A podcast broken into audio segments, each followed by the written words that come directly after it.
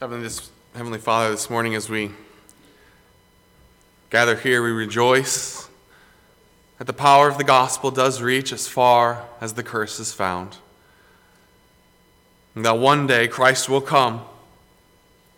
He will set up his kingdom and he will rule. And Father, we long for that day. And even now, as we gather, we proclaim, Come, Lord Jesus. And yet, even now, we will rejoice in the hope that we have in Christ, in the joy that is ours in Him, even now, in this world with its problems and its troubles and its pains. Even now, we have Christ and all that is in Him.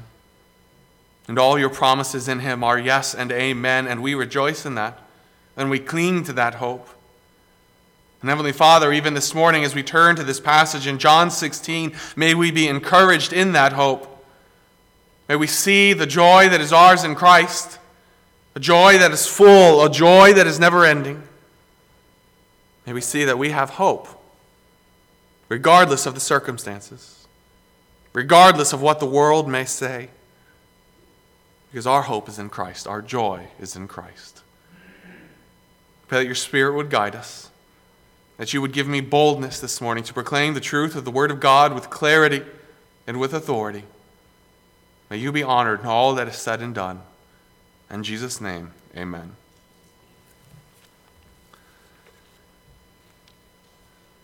John 16.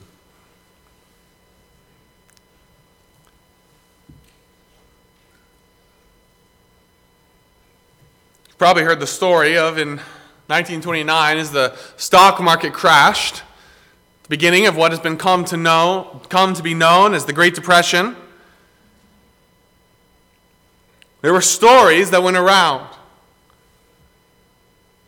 As the stock market cra- crash of people jumping out of windows to their death.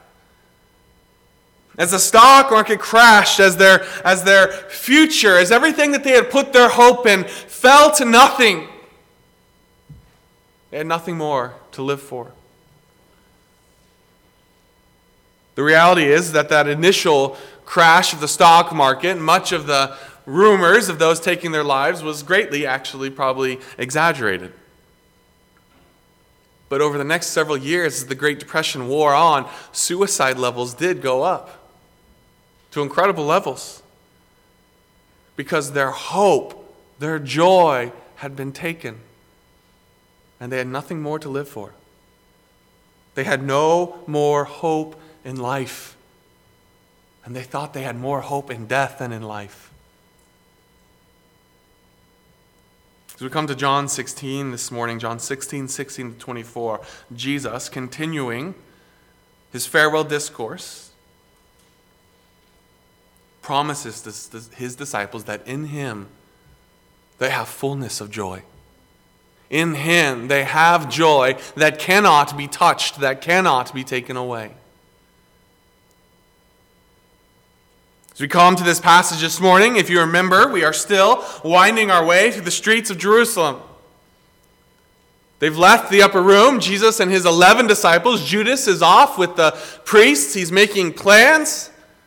He's exchanging information for money.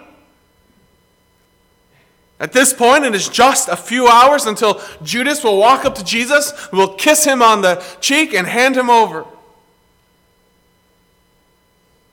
And while Judas is off doing his things, Jesus is continuing teaching his disciples.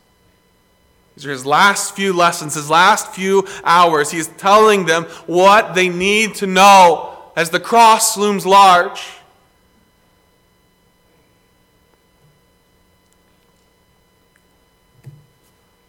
As we come to this passage this morning, we'll see first utter confusion. That's not new for the book of John. All throughout the book, everyone is confused, it seems.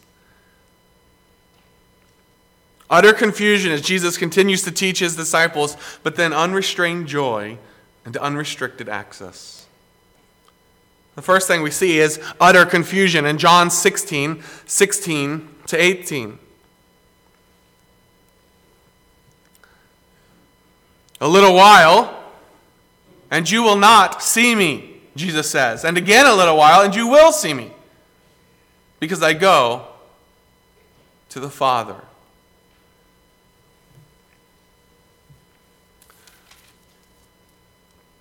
He's coming out of a passage in uh, John, beginning of John 16, John 16, 5 through 15, where he has told them about the coming Holy Spirit, the Helper who is at hand, who is coming.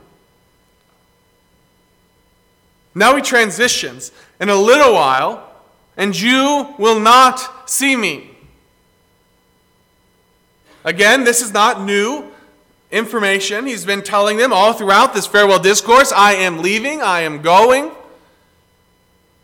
Someone new is coming, the Holy Spirit, the Helper. He will guide you, but I am leaving. In a little while, that, that, that phrase there at the beginning, a little while, He's been telling them this all throughout the Gospel of John, all throughout his earthly ministry, all the way back in chapter 7, verse 33. He says, I will be with you a little longer, and then I go to the one who sent me. In John 12, 35, he says, The light is with you a little longer, therefore walk in the light while you have the light. In John 13, 33, a little while longer I am with you. John 14, 19, a little while and the world will see me no more, but you will see me because I live. Because I live, you will live. Jesus' message has not changed. All throughout his ministry, he's been telling his disciples, I, I, am going to leave. It's not going to be like this way forever. I will be with you just a little while longer. The time is coming when you will be on, when, when I will be gone. But as we come to the farewell discourse, he's comforted them. I am leaving, but I'm not leaving you alone. I'm not leaving you ill prepared. Of course, we know, knowing the, the story, we know the Gospel of John. A little while, and you will not see me. We know that refers to his death, his burial. In fact, at this time, it is a very little while. It's just a few hours away in which he will be betrayed, he will be taken, he will be arrested, he will be beaten, he will be lied about. He'll be crucified. He will die. He'll be buried.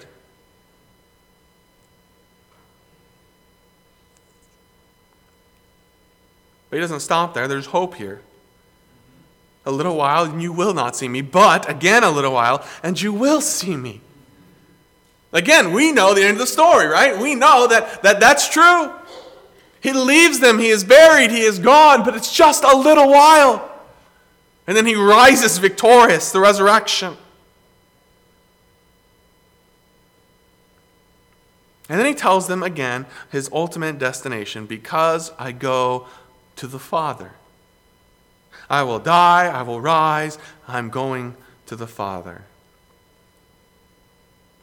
It's interesting, all throughout the book of John, specifically in his farewell discourse, Jesus has stressed not just the fact that he is leaving, he has stressed where he is going. He is going to the Father. All the way back in John 14, verses 2 to 3, he says, I'm going to the Father to prepare a place for you, that where I am, there you may be. John 14, 12 to 13. You will do great works because why? Because I go to the Father. John 14, 28. You should rejoice. Why? Because I'm going to the Father who is greater than I. John 15, 26, Jesus sends the Helper. Where does he send him from? He sends him from the Father. John 16, 5, Jesus tells his disciples, what they need to know. Now is the time. Why? Because he is going to the Father. John 16:10 The Spirit will continue the ministry because Jesus is going to the Father. In all of these Jesus doesn't just say I am leaving. He tells them where he is going. I am going to the Father. That's important. Jesus' departure is important because of where Jesus is going. We saw last week that is to their advantage that the Helper comes. But it's also to their advantage that Jesus goes to the Father. Obviously, the disciples cannot yet understand this, but Hebrews really kind of builds on this and fleshes this out. We need not only a helper on earth, but an advocate in heaven. And in Christ, we have that. Jesus doesn't just go, he goes to the Father, and that is to your advantage. There's a reason that he stresses that. And the New Testament builds on that. Where Jesus is, he is at the right hand of the Father. He is pleading for you, he is your advocate.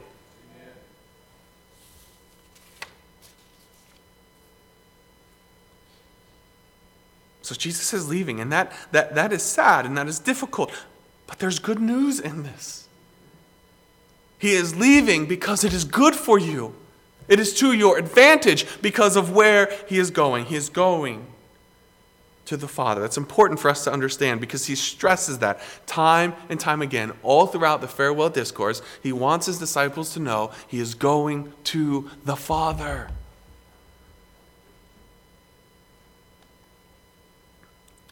Here we find the utter confusion, though. Verse 17 Then some of his disciples said among themselves, What is this that he says to us? A little while, and you will not see me, and again a little while, and you will see me. And because I go to the Father? They said, therefore, What is this that he says? A little while. We do not know what he is saying. You're totally confused. D.A. Carson says this the disciples still have no category to allow them to make sense of a Messiah who would die and rise from the dead. They cannot reconcile this in their mind. It makes no sense to them.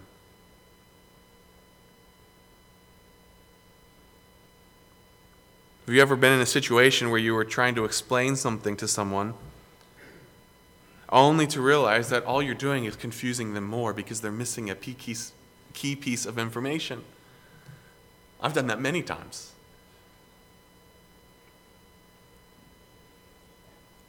My favorite sport is soccer. Growing up, I, I loved playing soccer.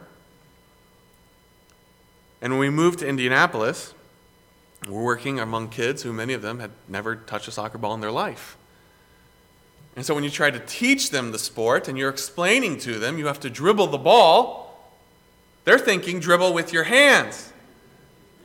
Soccer does not involve your hands if you know soccer at all. It's called the same thing. You're using your feet to move the ball. But if I was explaining soccer and I didn't explain that, they're missing a key piece of information, then it makes no sense when I tell them, no, no, no, you can't use your hands, that's a handball. But you said to dribble the ball.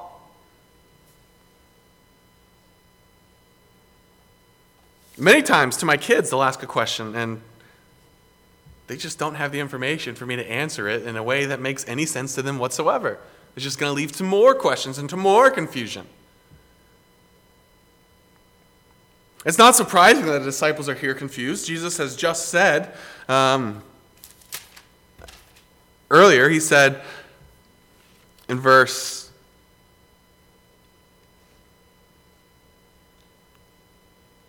12 of chapter 16, I still have many things to say to you, but you cannot bear them now.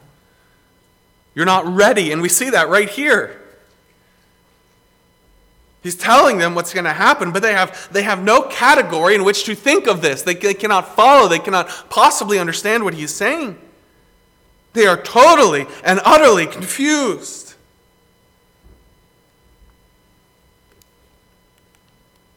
And we see unrestrained joy in verses 19 to 22.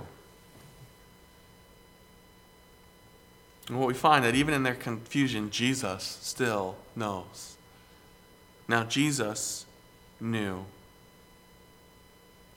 Again, this is a theme we've seen all throughout the book of John that Jesus knows the heart of man. We see it back in chapter 2, verses 24 to 25. He knew all men in 13:1, he knew that his hour had come. In 13:11, he knew who would betray him. Jesus knows. And he knows his disciples and he knows that they are confused and so he reaches out to them. He says that he knew that they desired to ask him. And so he says, Are you inquiring among yourselves about what I said? A little while, and you will not see me, and again a little while, and you will see me. And here he explains these two little whiles. I say to you that you will weep and lament, but the world will rejoice. Again, this is the cross in a little while as Jesus is, is taken, as he is beaten, as he is nailed to that cross, as he dies, as he is buried. It will cause weeping among the disciples, but rejoicing in the world.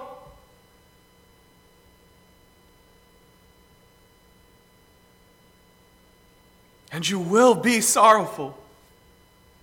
Your sorrow will be real, but your sorrow will be turned into joy. Your sorrow will be real, but your joy will be greater. Again, a little while. The resurrection is what this is looking to. And we know the outcome. We know what is, is being said here. We know the story. We just, we just read the story just two weeks ago. We celebrated the resurrection of Jesus Christ, and we, we read through the Passion story. We know that at the cross, the world declared victory.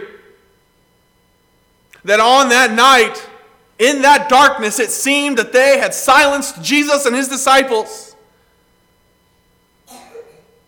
The world had won, but the grave was not the end. And in the resurrection, Jesus returns and he declared victory over sin and the grave, and he silenced the world. You will weep and you will lament, and the world will rejoice. But your sorrow will be turned into joy.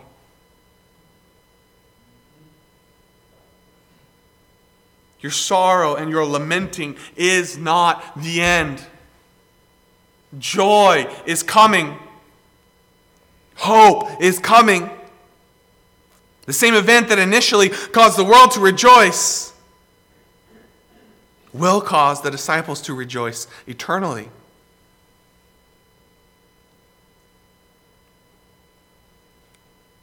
Jesus gives a little illustration here. A woman, when she is in labor, has sorrow because her hour has come. But as soon as she had given birth to the child, she no longer remembers the anguish for joy that a human being has been born into the world. It's probably an illustration that makes more sense to half of our congregation than to the other half.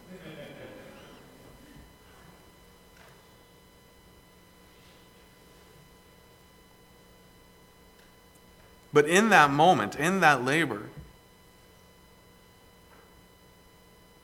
the pain is real. The fear, the uncertainty, the tears, they are real and they are many. And in fact, even in that moment, knowing the outcome, knowing that this will result in a, in a baby, it doesn't numb the pain. It gives you strength to endure the pain. It doesn't numb the pain. The pain is real. The tears are real. The, the, the sorrow, the lamenting, the weeping is real.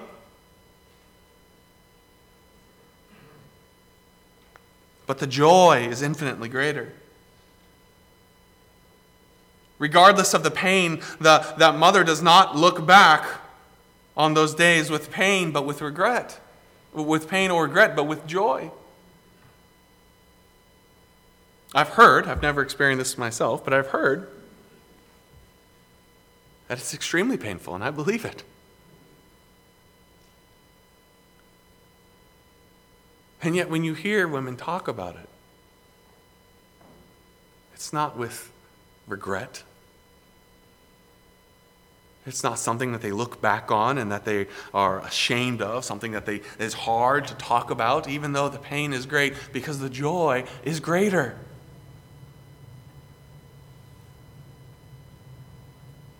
Your sorrow will increase, but joy is coming.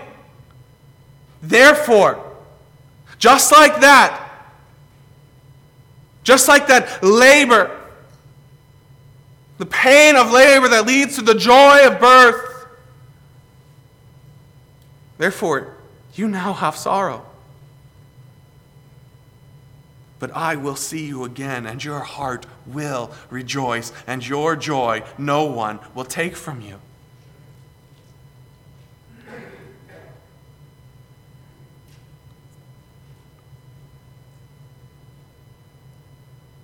The pain of the cross was real. The confusion for the disciples was real. Their weeping was real. But in the wake of the resurrection, nothing could shake their joy. I mean, what? What can stop you? What can change your mood? When your Lord has risen from the dead, when you have seen that with your eyes, when your hope is sure, when you have seen everything that He has promised come to pass.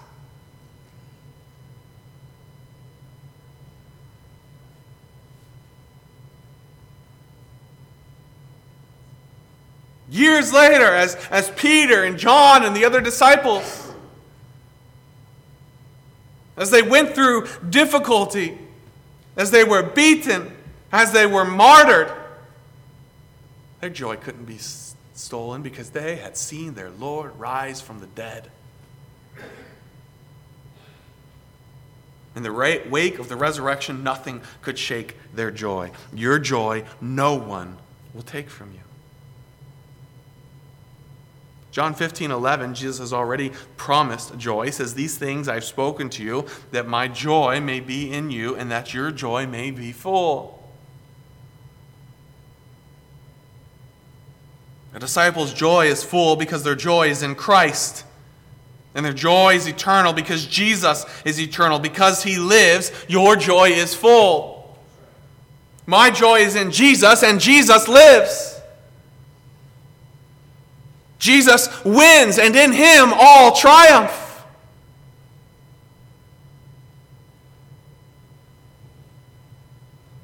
All who are in Jesus have hope and have joy.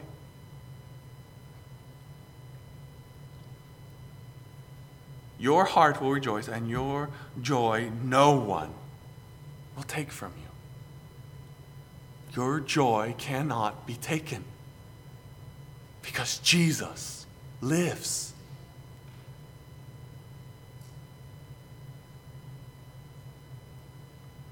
The world can hate you. The world can hurt you. The world can threaten you. They can lie about you. They can disappoint you.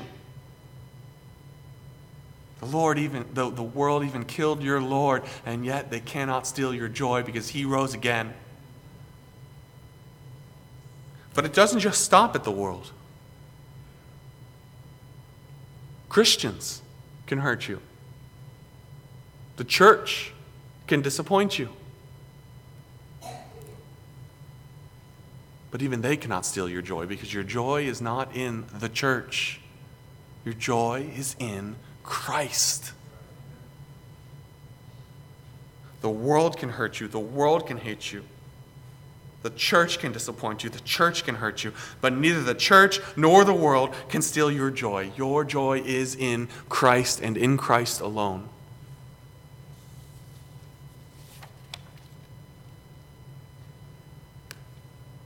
Your joy is unrestrained, and your access is unrestricted. Verse 23 In that day, after the resurrection in the day of verse 22 verse 21 and 22 as your joy is full in that day you will ask me nothing. Most assuredly i say to you whatever you ask in the father the father in my name he will give to you. What we see here in verse 23 is a change the change in circumstance. They no longer go to jesus with their problems with their questions with their requests. They go straight to the father in christ you will not ask me, you will ask the Father in my name, and he will give to you. Again, this is the fourth time in this farewell discourse that Jesus has told his disciples that they will go to the Father in him, and they will have access, and he will hear, and he will act on their behalf. In chapter 14, verses 12 to 14, He says, Whatever you ask in my name, I will do, that the Father may be glorified in the Son. Chapter 15, verse 7 If you abide in me, and my words abide in you, you will ask what you desire, and it will be done for you. In chapter 15, verse 16, whatever you ask the Father in my name, he will give to you. Again, this is tied back to where Jesus is. He is with the Father. You have access. Until now, you have asked nothing in my name because I've been with you. But ask and you will receive, that your joy may be full. It is not that my joy comes from getting what I want, but that my joy in Christ is sustained by unlimited access to the Father, and it leaves me fully equipped for the troubles of life. Notice that your joy is tied to your relationship with God in Christ. Ask and you will receive that your joy may be full. Joy and access are tied together. Because all that is yours in Christ is tied together. And because your relationship with God in Christ does not change, your joy is secure. Everything goes back to the resurrection of Jesus Christ. Because your Lord lives, your hope is sure, your joy is endless, your access is unrestricted. God hears you, He knows you, He loves you, as we'll see next week. He's working for you. In Christ, we have unrestrained joy, and in Christ, we have unrestricted access to the throne of God the Father. In Christ.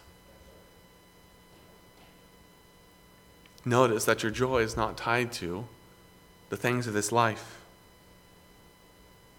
Your joy is not tied to a full bank account. It's not tied to a successful career. It's not tied to your popularity. It's not tied to even a successful, by the worldly standards, family. It's not tied to loving parents. It's not tied to fulfillment of your dreams. It's not tied to opportunity. It's not tied to your spouse. It's not tied to marriage. It's not tied to your kids. It's not tied to having kids. Your joy is in Christ. And so, in Christ, when you don't have a successful career, when you are not popular, when nobody likes you, it seems, when you don't have loving parents, when you don't have a functional family, when all of your dreams fall short, when your marriage is in shambles, when your kids are sources of pain,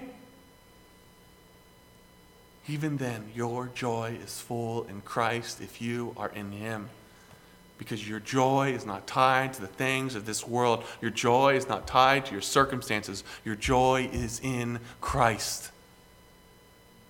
The things of this world cannot affect your relationship. They cannot affect your access to God. They cannot affect your joy that is in Christ.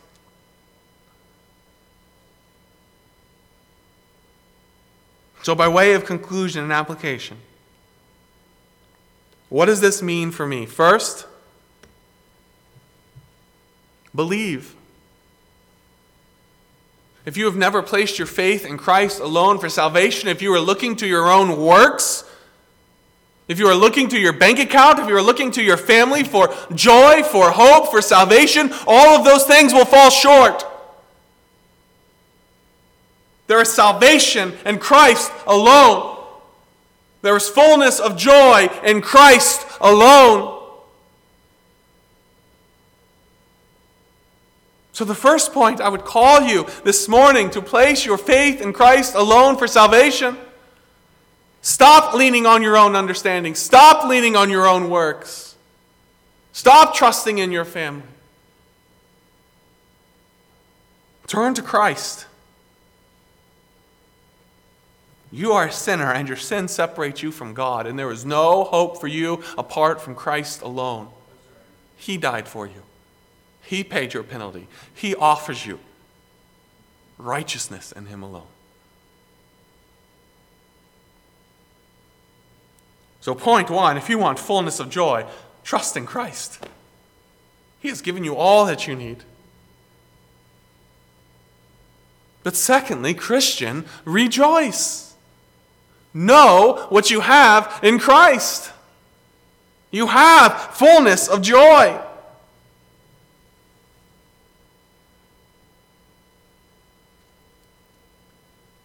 John Piper is a popular pastor and author. And much of his ministry has been, has been focused on and built upon the idea of the joy that Christians have in Christ. Much of his ministry has been built on the idea that life in Christ is not meant to be dreary, it is meant to be joyful. He calls this idea Christian hedonism.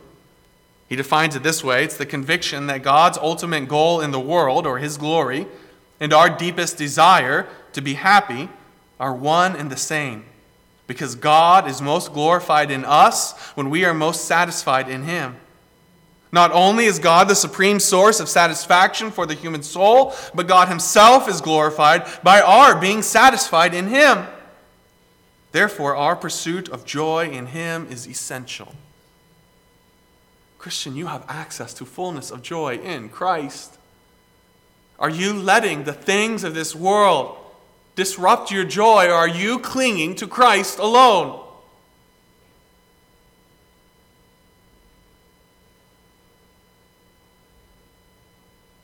Christian, your joy can be full because your joy is in Christ. So rejoice. Maybe this morning you just need to recalibrate. Maybe uh, as we close and as we sing in just a second, maybe you just need to bow at your seat and you just need to pause. And you need to refocus and you need to realize that your joy is in Christ alone, regardless of circumstances you have access to fullness of joy. Finally, pray. Your God hears. I find it interesting that our access to God, prayer, verses 23 and 24, is tied to your joy. Verse 24 Ask and you will receive, that your joy may be full. You have all that you need in Christ? Are you going to God? Are you coming to Him in prayer? Are you bringing your burdens to Him? Are you clinging to Him and to Him alone? Paul picks up on this very same idea in Philippians 4, verses 4 to 7. It's a well known passage. It starts, Rejoice in the Lord always. Again, I say rejoice. Have joy. But then the passage goes on. I, I, I, may be rejoicing. I'm trying to rejoice in the Lord, but, but what do I do with the struggles of this life? I know that I have fullness of joy. I know that I should rejoice in the Lord, but what do I do with the pain that life brings?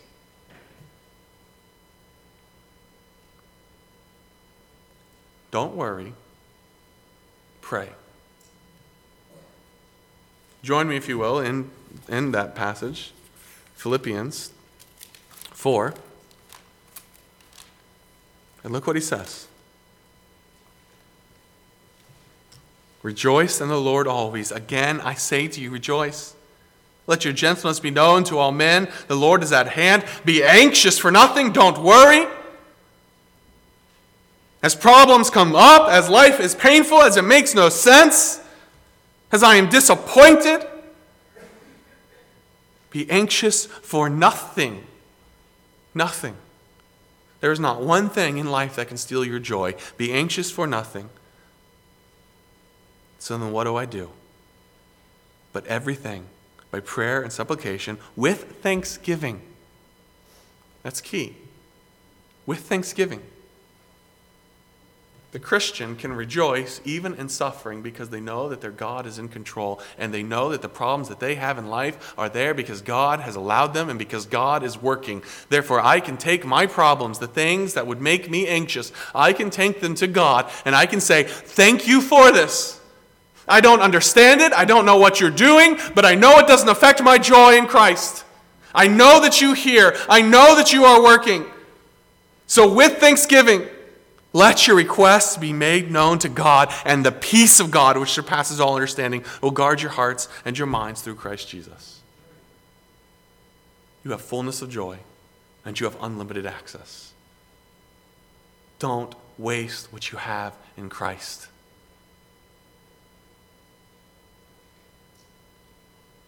Believe, rejoice, and pray. Jesus doesn't promise his disciples that there will be no pain, that there will be no difficulty. He just spent, just a few uh, verses ago, he spent time telling his disciples, You will be hated by the world. You will be persecuted by the world. They hated me, they will hate you. And just a few verses later, he says, Rejoice in me, your joy is full. Persecution is promised, hate is promised, but that does not affect your joy in Christ. Because Christ is risen, your joy is full.